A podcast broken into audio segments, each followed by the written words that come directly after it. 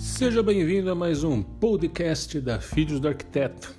Hoje traremos aí a matéria Putin tirânico, Ucrânia, a aflição e a maçonaria, onde se encaixa em tudo isso.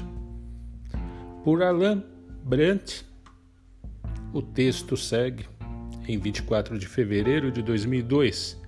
Por ordem de um louco, a Europa redescobriu os sofrimentos da guerra planejada pela Rússia a invasão da Ucrânia, na continuidade dos acontecimentos de 2014, reintroduz a realidade da guerra na experiência das populações europeias. Eles pensaram que estavam seguros, de repente, se viram novamente confrontados com o inesperado.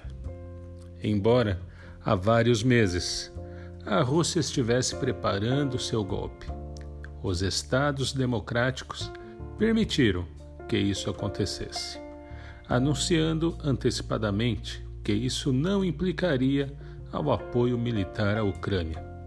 Ao fazê-lo, o caminho estava aberto para Putin.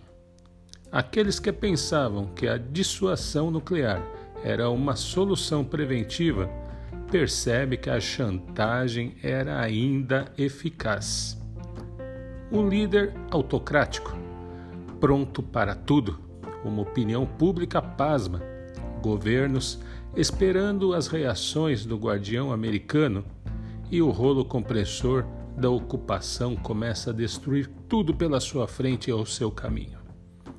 Se o diabo deveria existir, depois de Hitler, temos Putin então aí em nosso universo. Aqueles que afirmam que a intervenção militar russa é consequência da expansão da OTAN, esquecem que a democracia oferece liberdade aos povos para decidir seu destino e que colocar à balança milhares de vidas humanas para satisfazer a paranoia de um ditador é um pouco forte para um pequeno cafezinho. Apesar da resistência heróica e da ajuda em material de guerra, agora está claro que a Ucrânia achará difícil impedir que o criminoso de guerra russo faça seu trabalho sujo. A Ucrânia está sendo arbitrariamente privada de seu direito a uma existência democrática e seu povo está sendo submetido a uma destruição apocalíptica.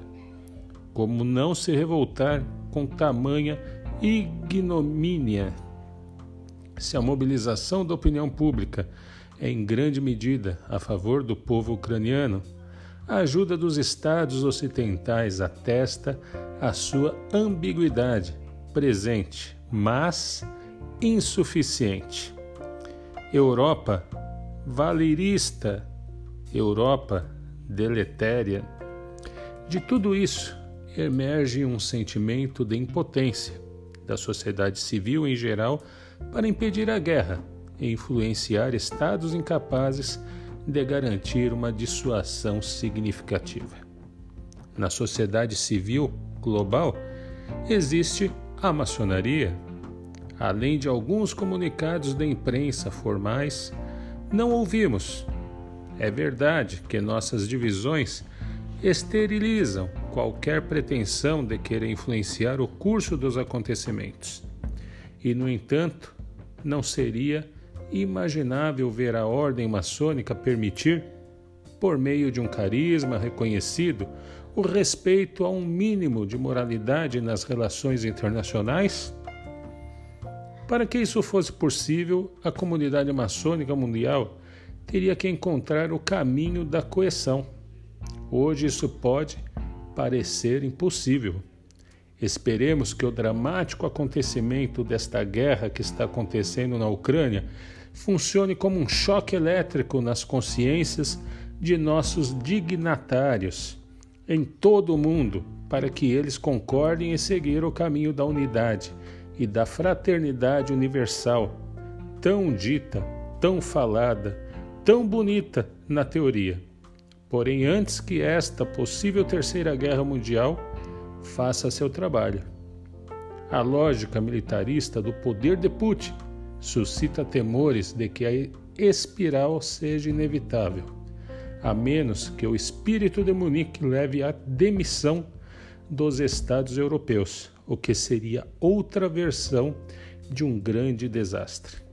Nessas condições, devemos esperar que a humanidade seja novamente submetida ao fogo nuclear.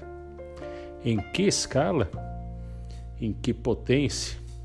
Ninguém hoje pode saber, porque essa loucura humana que habita o presidente russo parece fora de controle.